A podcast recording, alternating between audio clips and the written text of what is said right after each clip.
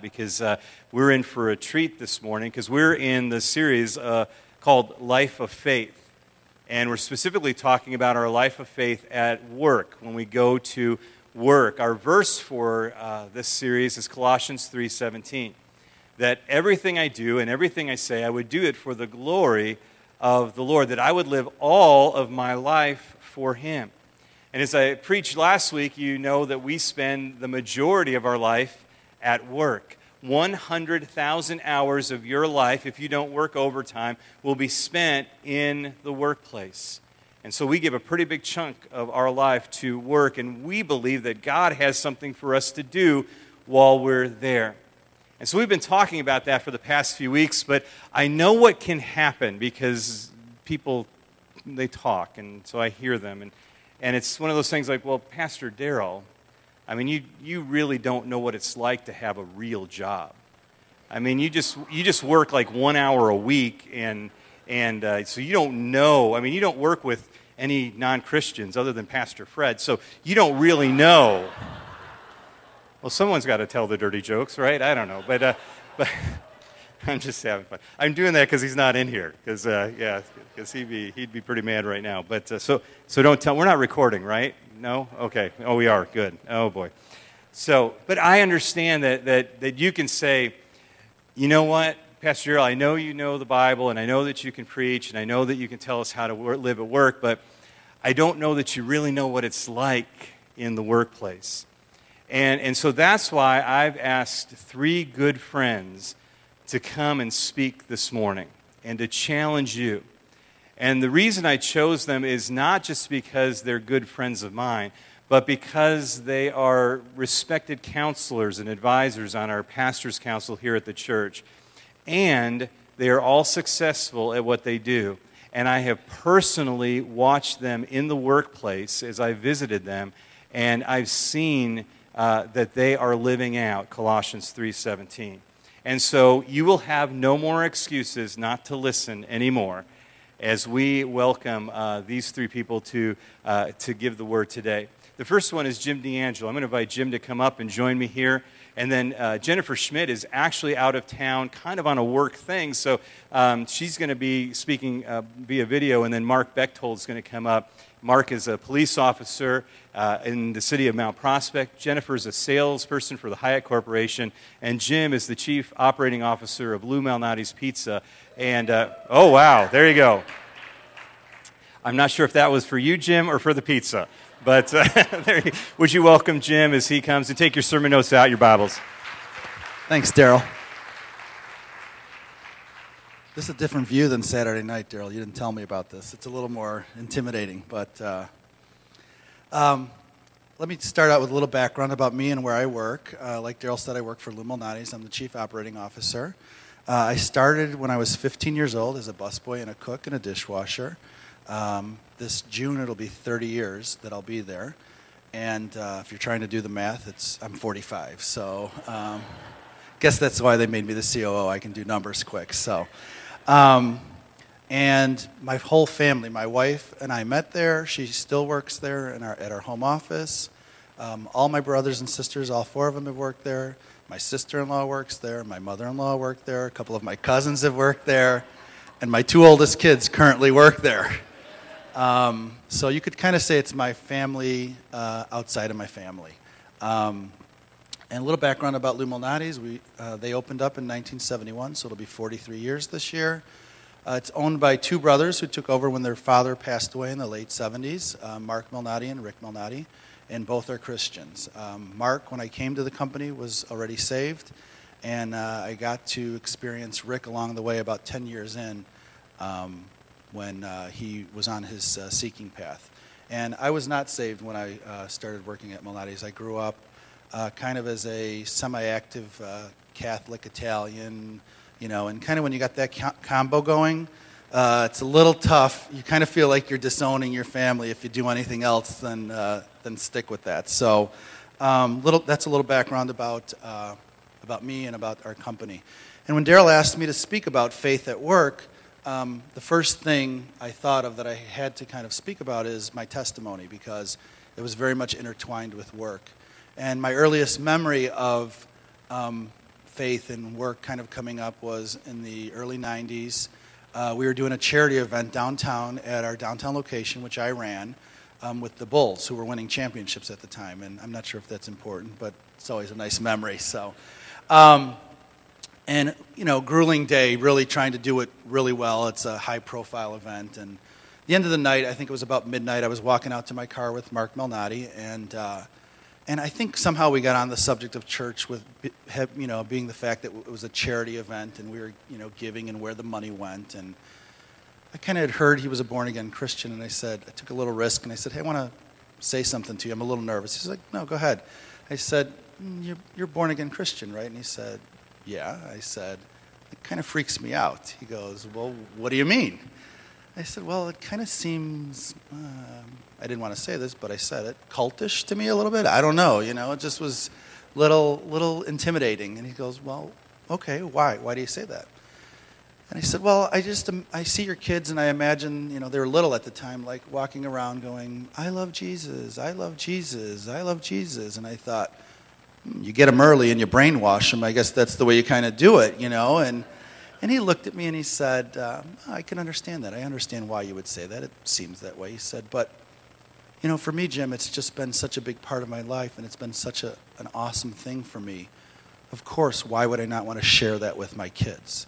Of course, why would I not want to share that with my wife? Why would I not want to share that with you? People I care about, something good for me, I want to share that with the people who matter to me most. It was a different response than I had expected. I really kind of probably expected a little bit of a, a fight or a 10 steps why he's right and I'm wrong or, you know, that kind of thing. And it was really inviting to me, and I think it really planted a seed for me to start to seek, and that this was, you know, not maybe what I had seen or what I had seen on TV or maybe somebody I had experienced across along the way. Um, and fast forward to about five, seven years later, um, Lou uh, Mark and Rick had become um, friends with a pastor in, in, a community that's here in Chicago called uh, Lawndale Community Church, little storefront church a pastor from Iowa who moved here to Chicago and moved into this um, neighborhood called Lawndale, which I don't know if any of you are familiar with it, but it is, it was, it not is, it was one of the 10 poorest neighborhoods in the nation, not just in Chicago, not just in Illinois, but in the nation at one time.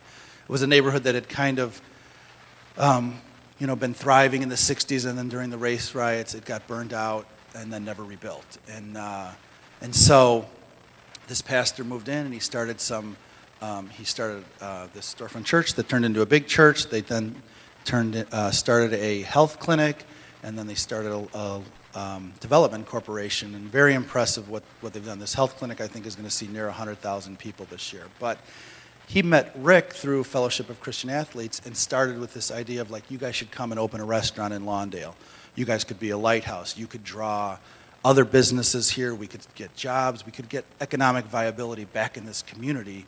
Um, and like any good pastor, he, he went on the fact, Daryl, that it's your 10th store, so it could kind of be like tithing and giving back too, you know? So, um, and it was really modeled after uh, what something that was happening in Harlem, New York, a Ben and Jerry's. They were, they were starting one. And so the brothers flew out there, decided to do this, um, and came back to us as a company. And I'm still not saved at the time. And uh, Mark gives us this book that's called Real Hope in Chicago that this pastor, Wayne Gordon, is, is he goes by coach. He was a, uh, actually a high school football coach at Farragut. But um, he gives us this book to read because he wants us to know, those of us working, what we're, what we're doing. And this book basically spells out like a lot of the programs they've started.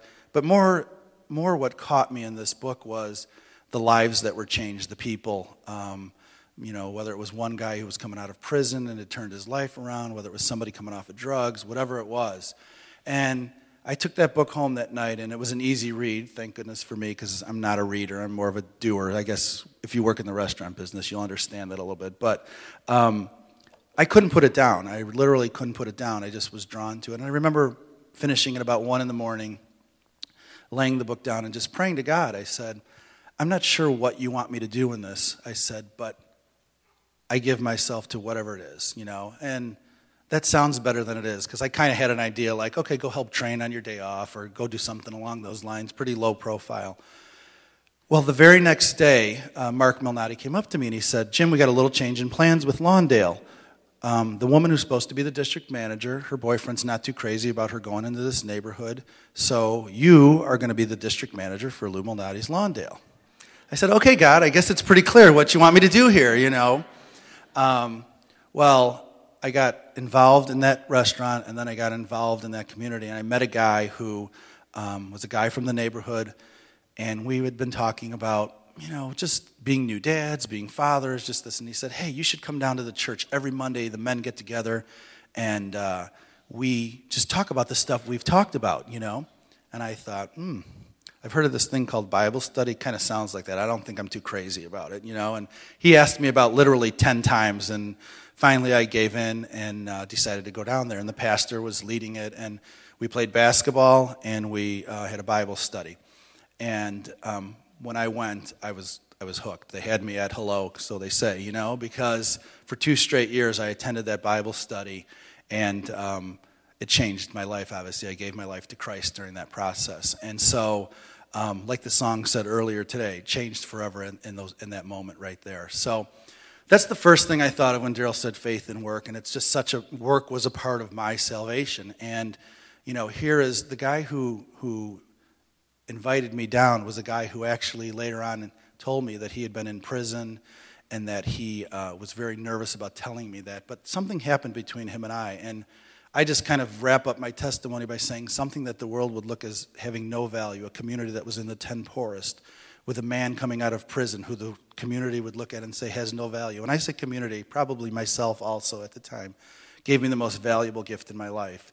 And then that gift, I then gave what to my with my wife and my kids and my brother, and so it's just moved along unbelievably for me. Second thing I thought of when Daryl said speak about faith at work, I thought, well, people are going to kind of have the response to me that they have to you a little bit. Like, it's easy for you. You have two brothers who are Christians. How difficult could it be at work? And I think to some degree that's true. You know, I mean, having support at the top for like for that, we have conversations, we talk about it, um, and so it's easier in some ways. Um, but I think with that easy easiness, I don't know if that's a word or not, but Daryl says yes, so I'll go with that. Um, is a responsibility that maybe doesn't come in other work situations, and that is how we run our business. I'm a leader, I'm, a, I'm in the executive leadership team at our company, and so I feel a sense of responsibility to run our company and do things in a way that promote Christian values and Christ, you know, God's view of the world and God's grace and um, and that's not easy, especially when you're in the position that I am of management. Management, typically, we're talking 90% of the time about the 10% that's wrong and 10% of the time about the 90% that's good. And so that doesn't always come off like very godly or very Christian, you know. And so one of the things I try to stress upon my managers when we're training them or when we're, you know, going over how to manage people is to allow people to maintain dignity. They are people, no matter what. Even in firing people, even in reprimanding people, you can still allow them to maintain their dignity through the process. Um, and that's been important for us, and uh, I think that shows. Another thing is we do um, a lot of this kind of self work where we are trying to better ourselves as leaders, as people.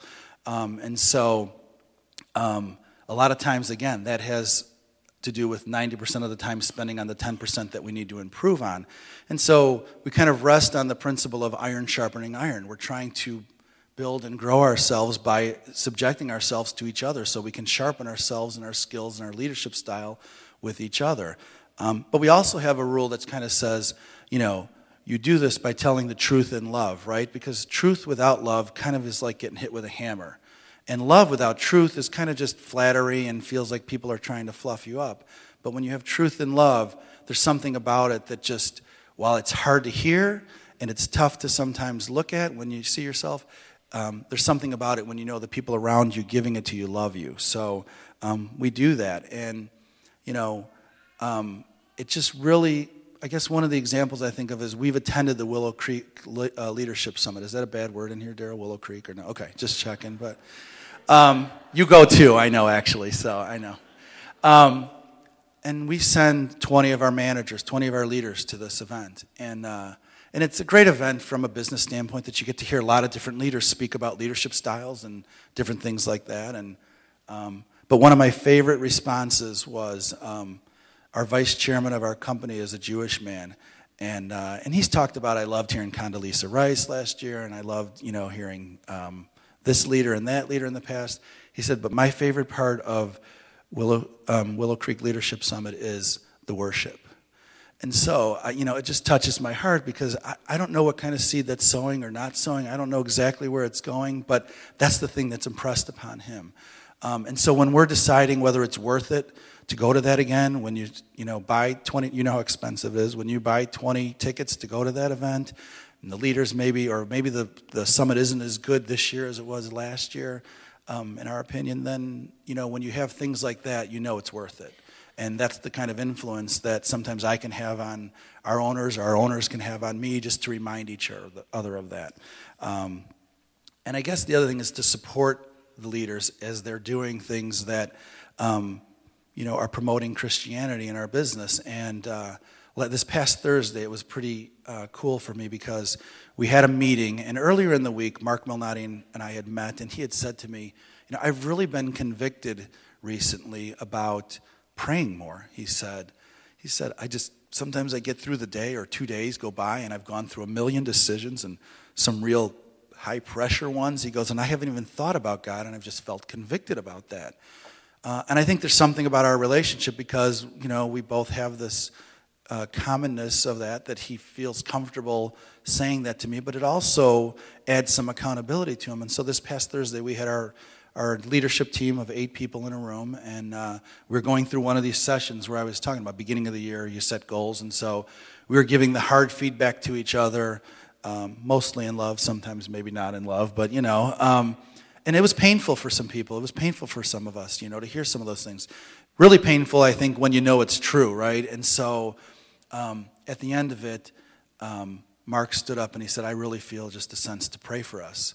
And uh, the eight of us stood around our table and held hands, and Mark prayed for our team. And that's pretty cool at the workplace to do that. But I feel like, again, that's a responsibility I have to support him in some of those things because I don't know how many times I've thought it and not done it, or wanted to do it and haven't done it. But when you kind of have support from one another, those things seem to happen.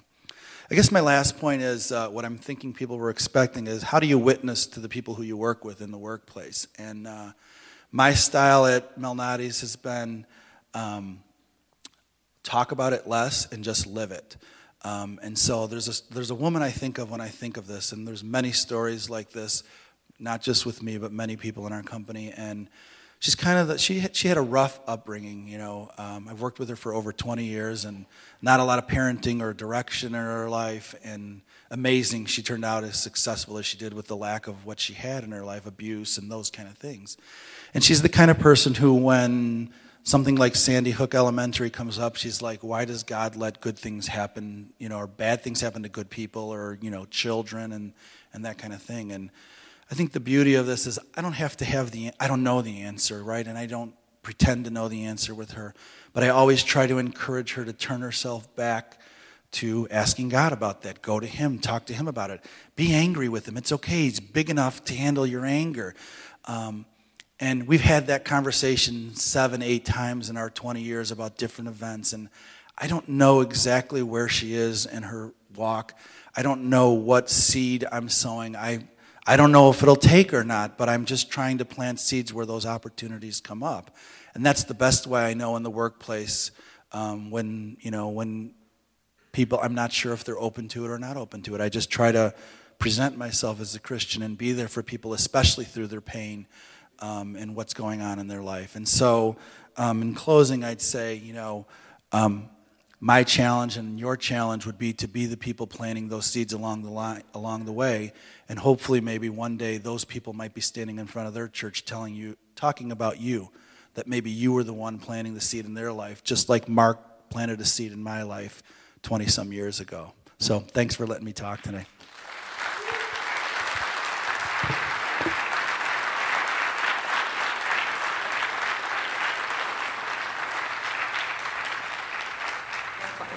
Um, Pastor asked me to share today about living a life of faith in the workplace. So, a lot of you know me, some of you don't, but I, I work like pretty much most of you guys would, and I work at the Hyatt Corporation. Um, actually, I work at the Hyatt Regency O'Hare, which is where we have the Ascension Convention every year, so a lot of you are familiar with that place. Um, and you know, it's kind of a funny story for me personally about how I became an employee of the Hyatt and how I'm still an employee of the Hyatt. I've been with them for 10 short years, and it's flown by very, very fast. And never, ever in my life, when I took my job, my first job with Hyatt at the age of 17, when I was still in high school, would I think that I would still be with the company 10 years later. But alas, here I am. And you know, I've learned a lot for it, and I'm really grateful for it, and I have no major complaints at this point. Um, so, like I mentioned, I started my job with the company when I was 17, front desk, part time, not a big deal. I grew up going to conferences and events and hotels, so I thought hotels were really awesome. We're very Hyatt loyal here at CLC, which I appreciate. Um, and I thought it would be the coolest job ever to get the chance to work at a Hyatt. Could anything possibly be better? So I got the job, I was really excited, quickly found out working at a place is not the same experience that you have when you're perhaps a client or a guest of that place. Um, nonetheless, it's a really good first job. I learned a lot. I did it all the way through high school and then all the way through college while I was attending the Bible college here at Christian Life. Um, again, no real plans to make it like a full time thing ever, but I kind of finished school here. I remember that I graduated from college, and the day after I graduated, I remember thinking, what do I do now? Uh, I have a degree in ministerial studies with a minor in theology from here, and there's not a lot of jobs that really call for a degree in theology in the working world. So I did my internship with a company that you guys are aware of called Mission Possible, who we support, and I spent the summer after I graduated traveling through Europe. Cut to the end of the summer, I get back here stateside, and I still need a job, so I'm like, you know, I'll just do this Hyatt thing a little bit longer. I transfer to a different hotel, the hotel where the Ascension's at, and I start working in a different position in the sales office. So I basically started as an administrative assistant in the sales office at this hotel. And I remember uh, the first year or so that I was there, it was really kind of different. It was a new hotel, it was a new job. I didn't know what I was doing, I didn't know the people. I it wasn't what I thought I'd be doing when I graduated from school, so it was kind of a weird thing to get in the habit of. Um, and I grew up in a family where everything we do, we do it for the Lord, but most of the things that we do are like in the ministry world. So I had never had to take that attitude out into the real world, quote unquote. I went to um, private school until I was in eighth grade, and then high school public for four years only, and then Bible college. So my real world experience had been pretty limited to only the four years that I was in high school. And during that time, I was still very, very involved with the church all the time. Um, so that always was a really big balancing point. And so there was a lot of things I had to reconcile at the beginning stages of how possibly I could serve the Lord in that kind of environment. I'm not traveling, I'm not helping anyone, I don't see a direct result of the fruit of my labor. So the first year that I was there was kind of a challenge for me, and I remember so vividly that I would want to stand on the desk in my cubicle and just yell at everyone, What are you doing? We're wasting our lives here. We're not doing anything that matters. I don't even have a job that really makes a positive difference in anyone's life. I'm a salesperson now. So basically, my job exists to make my company money and also myself money. So it's kind of hard to see any great depth in that sometimes. Um, so again, the first year or so was pretty hard for me there. And I remember this one day in particular, I spent literally eight hours transferring data from one report into an Excel document so that they could utilize it in a meeting. And I remember thinking, like, really? Like, this is what I'm getting paid for. This is all that I'm doing. Um, and I don't know that I had a really good attitude at the beginning of all of that. Over the years, I think things have definitely changed um, in a positive way. I've been at that office now for five years, and in that five years, I've had, I think, five different jobs. So I've gotten a promotion about once a year since I've been there. And I've had the opportunity to learn a lot of things and get to know a lot of people that I never anticipated that I would. Um, and I think that all really changed when I kind of started to change my attitude about what I could do with my time while I was at the Hyatt. And when I began to understand basically that I'm a Christian, whether I'm in a foreign country, whether I'm here at church, whether I'm at Walmart, or whether I'm at the Hyatt, what does that mean? And I really started to think about all of those things. Um, and over the next few years, I think I really went through kind of a transformation in my relationship with the Lord as I began to understand more and more that my number one um, priority and my number one life goal is to be in relationship with God, and that's it. There's nothing else beyond that. That's your starting point, and if you don't start there, then everything else doesn't matter. You could be a pastor, and if you're not in a good relationship with the Lord, what are you, I mean, what are you doing? You could probably just be fooling people, but that's about it. Um, so I don't know what your jobs are. Um, and you might do something really awesome that really does change the world, or you could be a doctor and you could help people every day. But again, I'm still still at the Hyatt 10 years later, doing things that benefit the company and I guess benefit myself when I get a paycheck. And I don't feel bad about it anymore because in the five years that I've been there, I've gotten to know all the people that I work with. There are about 600 employees at the Hyatt Regency O'Hare. I don't know all of them. I don't see all of them. And in my office, there's probably about 50 employees. And those are the people that I see probably more than anyone else in my life. I'm there about 50 hours a week. So over time, you get to know people and you know their stories. You know why they're there. You know why they hurt. You know why they're with who they're with you know what their opinions are about religion, you know what their opinions are about the church, you know what their opinions are about God. And my industry in particular, it's very um, entertainment driven and it's very godless. And the world in general is obviously a pretty godless place, unfortunately. But again, I had not been exposed to that a lot coming straight from church and Bible college. So that was a bit of an adjustment to, too. Um, and everyone there knows that we have our convention there every year everyone there knows that my dad's a pastor. So everyone there then knows also that I'm a Christian. And I felt a really big burden with that because as I got to know these people over the years that I was there, and I began to care for them and I began to love them and see why they were the way that they were and understand their history and what makes them function on a day to day basis.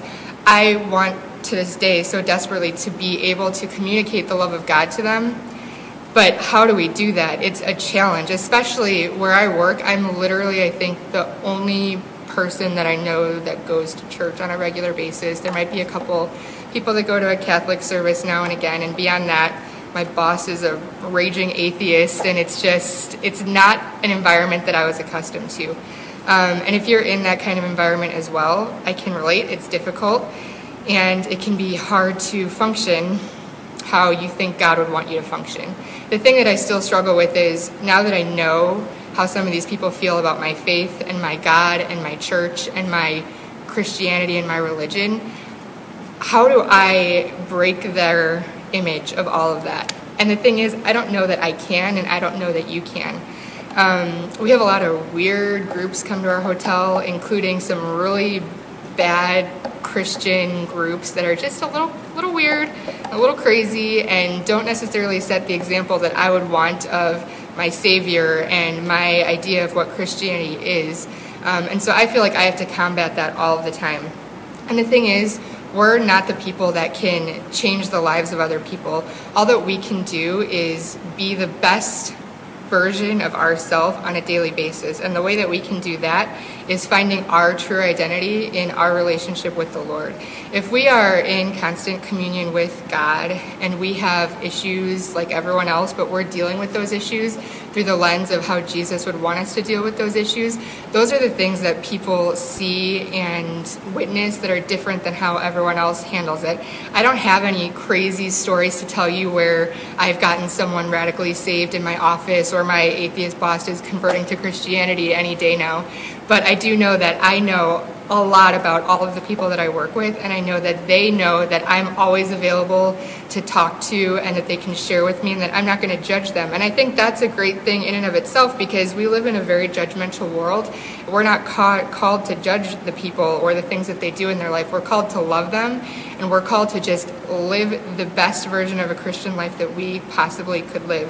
Um, the verse that is kind of the key verse for this series, Life of Faith, is Colossians 3:17, which is, "And whatever you do or say, do it as a representative of, of the Lord Jesus, giving thanks through him to God the Father." If you skip down a little bit further in chapter 3, it says, verse 23, "Work willingly at whatever you do, as though you were working for the Lord rather than for people." I really take that to heart because there are still days where I'm at the office and I'm like, what, what am I doing that really matters? It's easy to get a bad attitude, but honestly, if you're stuck in that bad attitude, you're not doing anything that really matters because you're doing a job that may not be important and you're doing it with a bad attitude. So you're not setting any kind of godly example for anyone. Um, so I think over the years, the thing that's really helped me a lot is to know that I'm doing the best as I can as a servant of the Lord in my day to day life wherever that is, including at my office. And it's hard, it's not easy. I do love my job, but I'm coming off of a week or two where it was the kind of week where I just wanted to go home. I didn't want to talk to anyone at the end of the day. I just wanted to go home, have the day be over with, go to bed, and start over.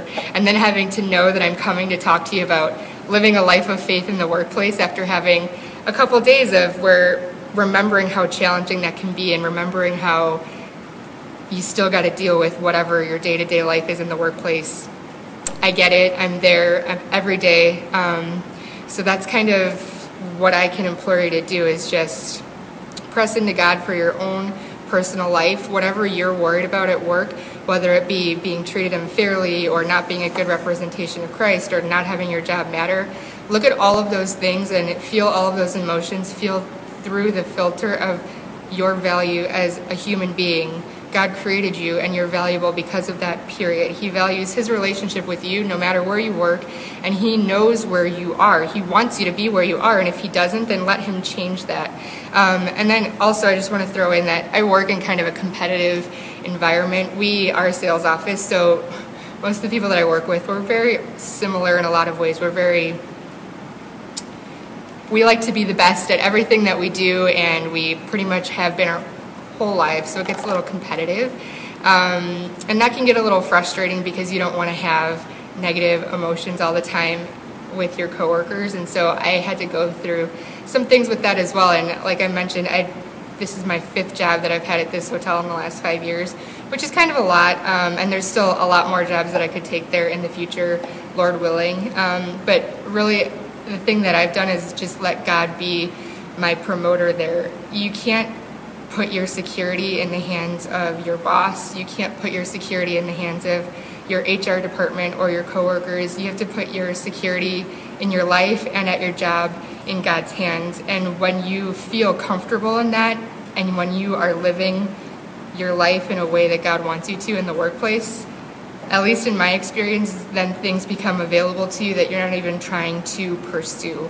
Um, so that would just be my encouragement to you and I hope that you can get something out of my story at the Hyatt. Uh, no, I cannot get you a discount at the hotel, so please, please don't ask me. And that's it. Have a have a great.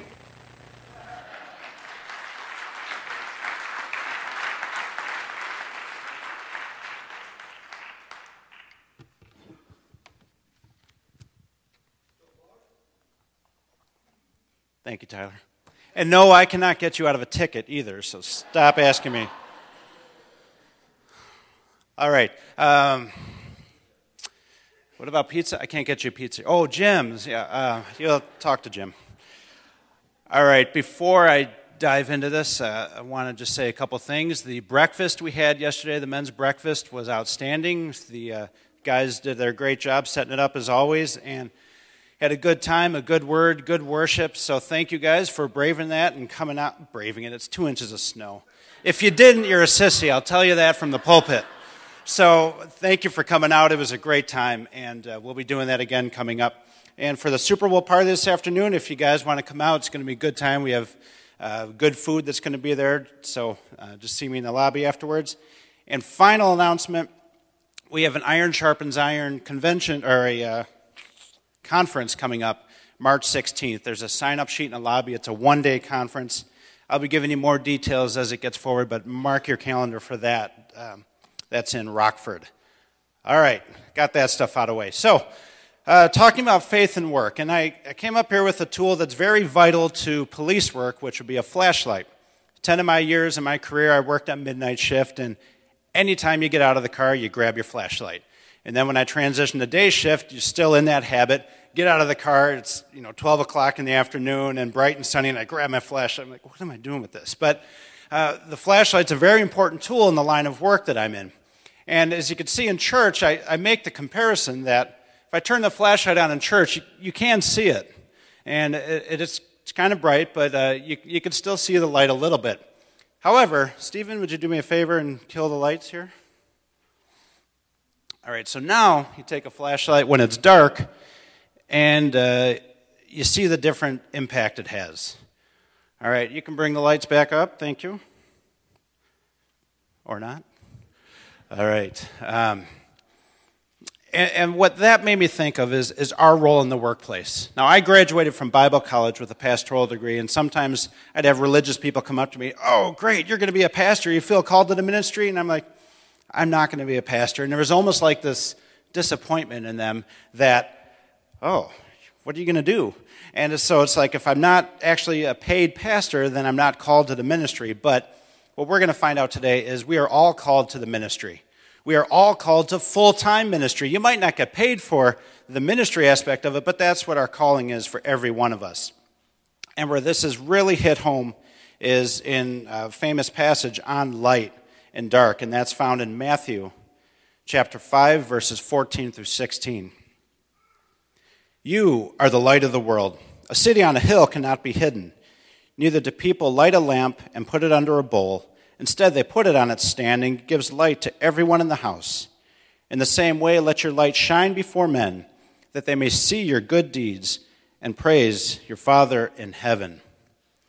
We are the light of the world.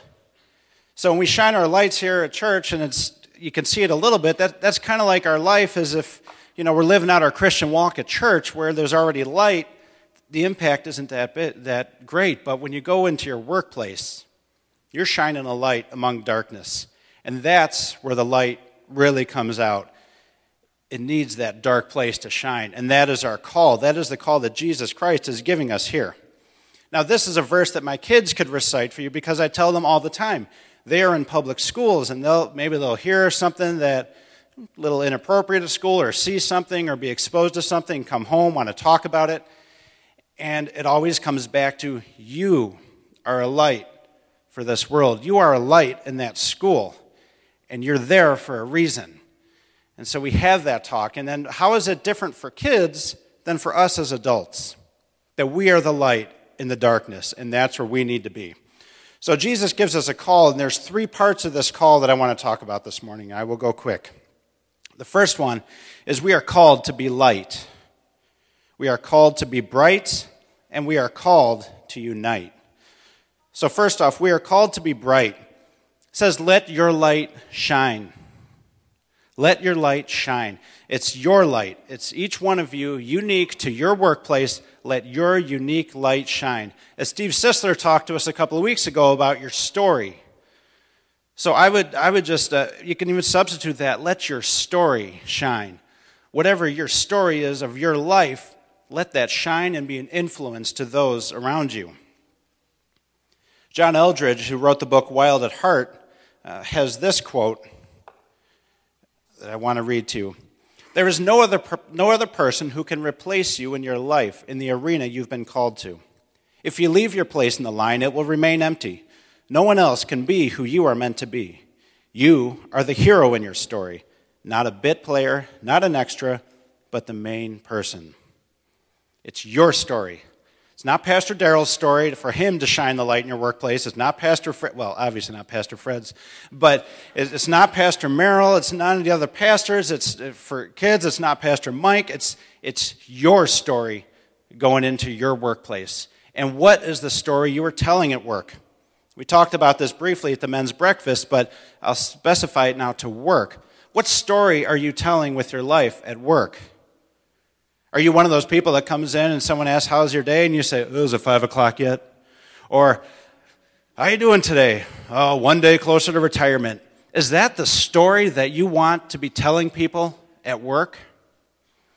Do you maybe get offended by a boss, and so what do you do the next day? Oh, call in sick. I'll show them, I'll stick it to them. Is that the story that you want to be leaving behind?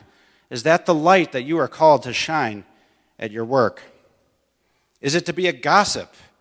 I mean, schoolgirls have nothing on cops when it comes to gossip. Man, they just stand around and just talking bad about everybody else. Somebody gets promoted, and of course, nobody wants to congratulate them, but behind their back, they're just tearing them apart. You know, how did they get that? What were they doing? Oh, yeah. And it's just on and on, and it's pitiful. And, you know, sometimes I get sucked into that. Well, see, I say that, so it's like no fault of mine. They just sucked me in. Sometimes I will partake in that.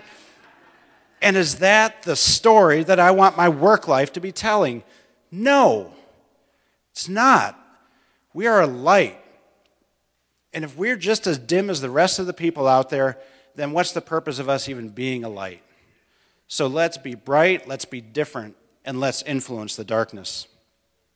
Secondly, we are called to be a sight. It says that they may see your good deeds. They may see your good deeds. 1 Thessalonians 4 11 and 12. Make it your ambition to lead a quiet life, to mind your own business, and to work with your hands, just as we told you, so that your daily life may win the respect of outsiders, and so that you will not be dependent on anybody. This is not a verse on the uh, role of government. This, I'm not going on that tangent. But this talks about your ambition to lead a quiet life, mind your own business, so they may see your good deeds. Now, First Thessalonians, I mean, who, who's the author of this book? Any Bible scholars out there? Paul. Paul wrote these letters. Paul is saying, lead a quiet life. Is there anything about Paul's life that makes you think of the word quiet? No. But yet, Paul sees the value of a quiet, hardworking life to win respect. That there's times when you don't talk, there's times when you let your words and your actions speak for you. And that's what we are called to do here. And then in 1 Peter, 1 Peter 2, uh, verse 12. Live such good lives among the pagans that though they accuse you of doing wrong, they may see your good deeds and glorify God on the day he visits us. Again, we are to be seen, we are to be a sight. And I think about this in my own work life. And when I started, I just graduated Bible college, and I was a pastor's kid, still am a pastor's kid, and I just had this squeaky clean life, clean, not a queen life, a clean life. And I uh, avoided the party scene, I avoided drinking, swearing, and all that, and just, just none of that made sense to me. And I was just so brand spanking new when I just turned 22 and became a police officer, and I was exposed to words and actions and behavior that I never knew existed. And it, I was out of place. I was a fish out of water. And then just recently, I had the sergeant who was just a man's man, a hunter, a gun guy. I mean, really, I mean, comes work in camouflage all the time. I mean, he's just one of those type of guys.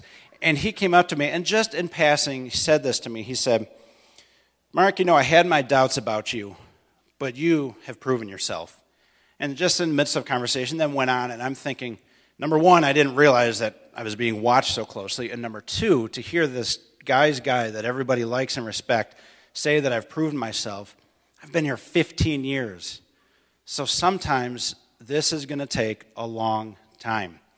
And then recently, we had, well, last year we had our Homers and Hot Dogs softball event. And after the softball, we gather around the tables in the lobby there and just have some discussion questions.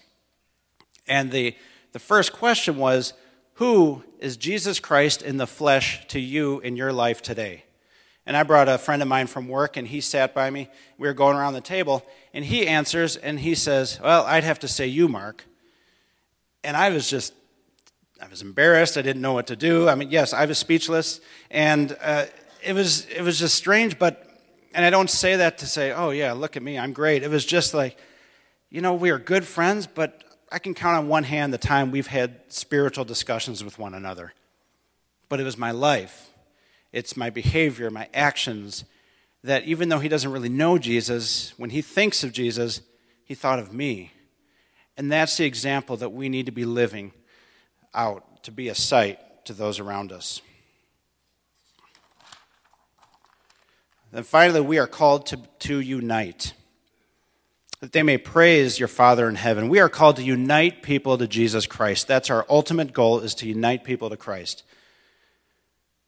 Now, how I do this in my workplace, I'll, just share my personal examples. It's for me the biggest thing for me has been to be there in times of crisis. That's when people are most open to hearing about what Christ has to offer.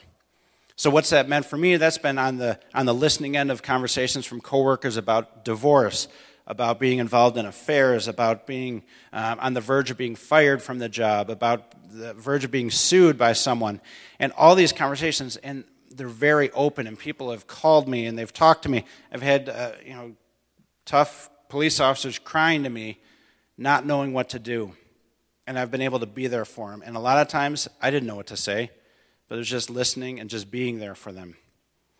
You know, I think of Rudy, uh, Rudy Giuliani in his book on leadership. He says that for him, weddings are optional, but funerals are mandatory. So for him to go to a wedding, he said people won't really miss him if he's not there. It's a big party day. But if he goes to a funeral, that's something special. That means a lot. And I've found that with coworkers, if they have a relative or a friend or someone that dies, and I get the chance to go to those funerals and be there for them. Do you think I enjoy that? No, I can't stand it. I, I don't know what to say. It's awkward. It's just the same response all of you have, but I do it because I feel that it's something I need to be doing for them. And that's where I can shine my light. And the relationships I've built by being there for people in times of crisis have been great. And then finally, when it comes to being in times of crisis for people, for me, it's been praying with people and not just praying for people. I'll have guys at work that aren't Christians, that aren't saved, and they'll tell me their problems, what they're going through, and I will say, Can I pray with you? And there's some very awkward prayers that happen there.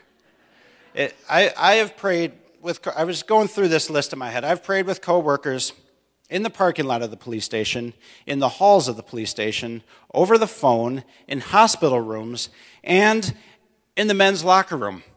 So it's just been some awkward moments of me, you know, very stiff, putting my hand on someone's shoulder, and they're even more stiff because they don't know anything about this. And then I'll, I'll pray with them, and it'll just be quick. But again, something is tangible is done there. And for me, that's just been a huge thing to be able to break through what other people are going through. You know, there, there have been times where I have ignored the Holy Spirit's calling in my life. You know, go say something to this person, go pray with this person. And I've ignored that. Every time I've ignored that, I've regretted it ever since. But those times where I've listened to what I thought was the Holy Spirit to go do this with someone, to go pray with someone, never, not one time have I regretted it. So, the challenge I would lay out to you and lay to myself is listen to the Holy Spirit, prompting you to do that. If you're wrong, is it okay? So, you pray with someone and it doesn't go well. What, what is it? What, what harm is done in there? So, listen to the Holy Spirit, listen to that voice. So, let us be that light in a dark place. This is our calling. And I want to close with a quote from Dr. Martin Luther King Jr. Set out to do a good job and do that job so well that nobody can do it any better. If it falls your lot to be a street sweeper, sweep streets like Michelangelo painted pictures. Sweep streets like Shakespeare wrote poetry. Sweep streets like Beethoven composed music. Sweep streets so well that all the hosts of heaven and earth will have to pause and say, Here lived a great street sweeper who swept his job well. So leave you with this that whatever you do, we are told in Colossians, whatever you do, work at it with all your heart as working for the Lord, not for men.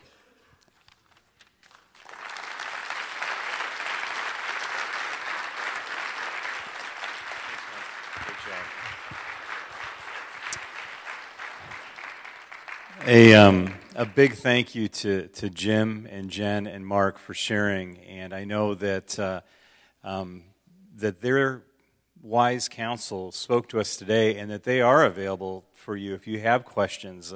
They're tw- trusted advisors to me, and so I know that they will uh, lead and guide you if you have any questions or anything you want to talk with them after service or pray with them about or in the weeks to come. So um, I just want to say thank you to Jim and Mark and, and uh, Jen as well for being a part of today. I always say this uh, when it comes to sharing Jesus is that there's five gospels The story of Jesus is told five different ways. Matthew, Mark, Luke, and John tell the story in the Bible. And the fifth gospel is your life. And the problem is, is that most people will never read the first four. They're only going to read your life. And so, how are you living for Jesus? How are you sharing and shining your light to this world? And I hope you've been challenged today and, and encouraged today uh, to do that more often. We're going to receive an offering just before we go. We do this every Communion Sunday. It's an offering for uh, the under resourced, the, the poor that are among us, uh, for those that are in need. This is an above and beyond offering. This is not your, your tithes that you give to the church. This is an offering that goes to help people in need. And so this isn't for everybody to give in. If, if you uh, are struggling and, and it's hard to pay monthly bills, please don't feel any obligation to give. But if God has blessed you and you have more money at the end of the month uh, and uh, you want to give it to somebody who's in need, uh, it's watched very judiciously by Pastor Merrill as, uh, as people come in for help. Also, there are needs literally, not just in our community, but around the world uh, that we're able to help. And again, it goes to people uh, who are in need. So everything given in this offering uh, goes toward that. And so if you're able to give, feel free to give.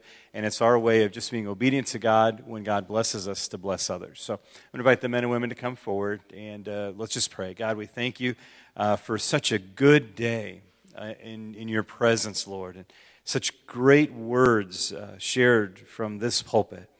Lord, we've seen people saved at work and being a light at work and, and just sharing you at work, God. And, and may it not just be three of us, but maybe 300 of us. And may we shine your light this week. Right now, Lord, we pray that, that our light would shine through this offering. And uh, Lord, those that are under resourced around us, that uh, God, they would be blessed and, and that we would be able to help them and they would know, God, um, that you haven't forgotten about them and that you're helping to take care of them. And so, Lord, be a blessing through us uh, to others as we give to you. In Jesus' name, amen. Amen. You have your bulletin. There's a lot of great announcements in there, but I know there's a special announcement uh, for the, the spa night for the women. So uh, I think uh, Laura and Sarah are coming, and uh, great things happening for men, but uh, also some good things happening for women and a football, too.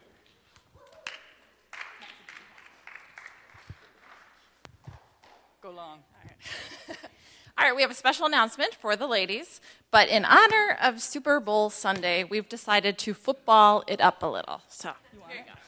Hang on, I think Milan wants you to throw him the football. Or was that Tyler? I can't see. Go, do it. Do it, Sarah, do it. Whoa, the long bomb fumbled. Nice recovery, Nessa. All right. All right, well, we're here to call an audible this morning. So listen up, ladies, especially you out there in the backfield. It's February. The Winter Blahs are trying to break through our defense, sack us. The blitz is on. So it's time for us to huddle up, not cuddle up, back off. Call in the special teams and make some forward progress.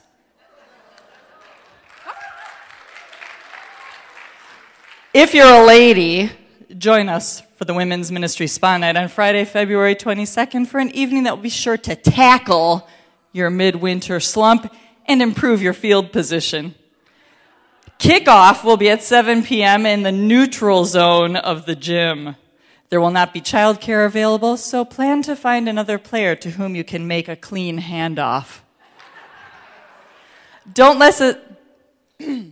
Don't let this opportunity pass you by. Rush on out to the lobby after service where Marilyn and Jerry, wave ladies, Marilyn and Jerry will be uh, there with more information and tickets for just $10.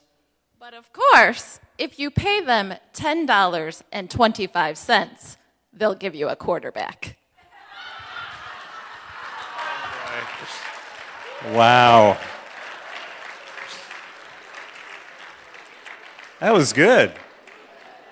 That was the most manly woman's announcement I've ever heard, ever in church. So good job. That was great. So, um, All that information is on the back of your calendar, so you can uh, have, have all that for the men, for the women.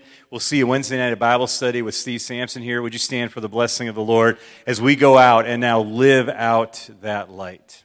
May the Lord bless you and protect you. May he smile on you and be gracious to you. May he show you his favor and give you his peace. God, I thank you that your blessing rests upon us, that when we leave your house, we are not alone but God, you go with us and you watch over us and you take care of us and, and you lead us and you guide us. And so, Lord, may we go out and be the salt and the light that we've heard about today. May we bring glory to your name by everything we say and do. May it bring honor to you. Lord, keep us safe and strong until we can gather together again as the church and worship you. In Jesus' name we pray. Amen. Amen. God bless you. We'll see you Wednesday night here with Steve Sampson in our prayer service.